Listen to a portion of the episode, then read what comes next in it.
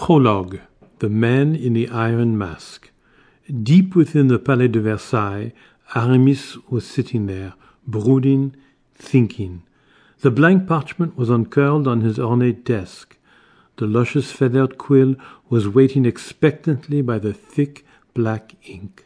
The once powerful fire was starting to smoke and smolder as the flames began ebbing away. A wry smile crossed Aramis's lips. He thought about the remarkable recent events that had somehow involved the Musketeers for one very last time. The intrigue, the adventure, yes, even the romance. How could he explain the bewildering secrets that still defied belief? Maybe if he cast his mind back to those last moments in the Bastille when, yes, another shocking secret was revealed. He dipped his quill in the ink and it hovered over the page. He hesitated. He should perhaps think a little bit more before committing his memories to paper. Besieged in that legendary French prison, the Bastille, by the King's Musketeers and King Louis XIV himself, the three Musketeers had finally learned of D'Artagnan's revelation that he was the actual father of Louis and the King's secret twin brother, Philippe. Aramis stopped in his thoughts for a moment. He would have to go back even further to bring meaning to his task.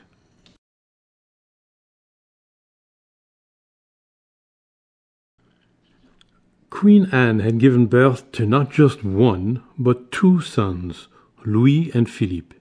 Philippe had been whisked away minutes after birth to a country estate on the orders of the then king, who feared that a twin could destabilize the throne. Even D'Artagnan did not know he had fathered two children until much later. There had obviously been more to D'Artagnan's relationship with the queen than merely a dutiful one. The years fell by, and when Louis eventually discovered himself that he had a twin, he cruelly locked his brother's identity inside an iron mask and threw him in the Bastille to rot.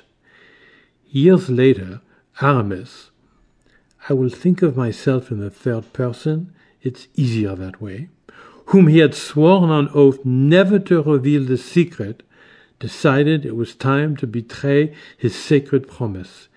King Louis XIV had become arrogant and callous. He had even sacrificed Athos's son Raoul because of his own selfish interest in his fiancée. So, with the willing help of Athos and the slightly unwilling assistance of their heir loving friend Porthos, he hatched an audacious plot to break the Iron Masked Philippe out of the Bastille, and once ready to secretly replace Louis as the King of France. It nearly worked, but D'Artagnan, who still refused to believe ill of his son Louis, became suspicious and they were forced to flee the Palais de Versailles without Philippe, who was once again imprisoned back in the Bastille and back behind the dreaded Iron Mask. So, Aramis, Athos, and Porthos had come for Philippe again, but this time King Louis, D'Artagnan, and the King's Musketeers were waiting for them. The three Musketeers had somehow managed to capture D'Artagnan in the confusion and upon discovering that Philippe was also his son, he began to agree with Aramis that Philippe was the suitable one for the throne.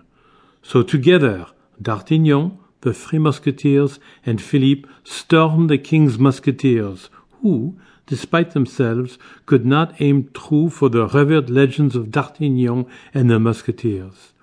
Seeing what was happening, Louis grabbed a sword and lunged at Philippe, but D'Artagnan, instinctively protecting his other son, moved in the way, and the sword entered deep within the younger musketeer's chest. The three musketeers acted quickly. Removing the mask from Philippe, they encased Louis in the iron mask and locked him in a prison cell.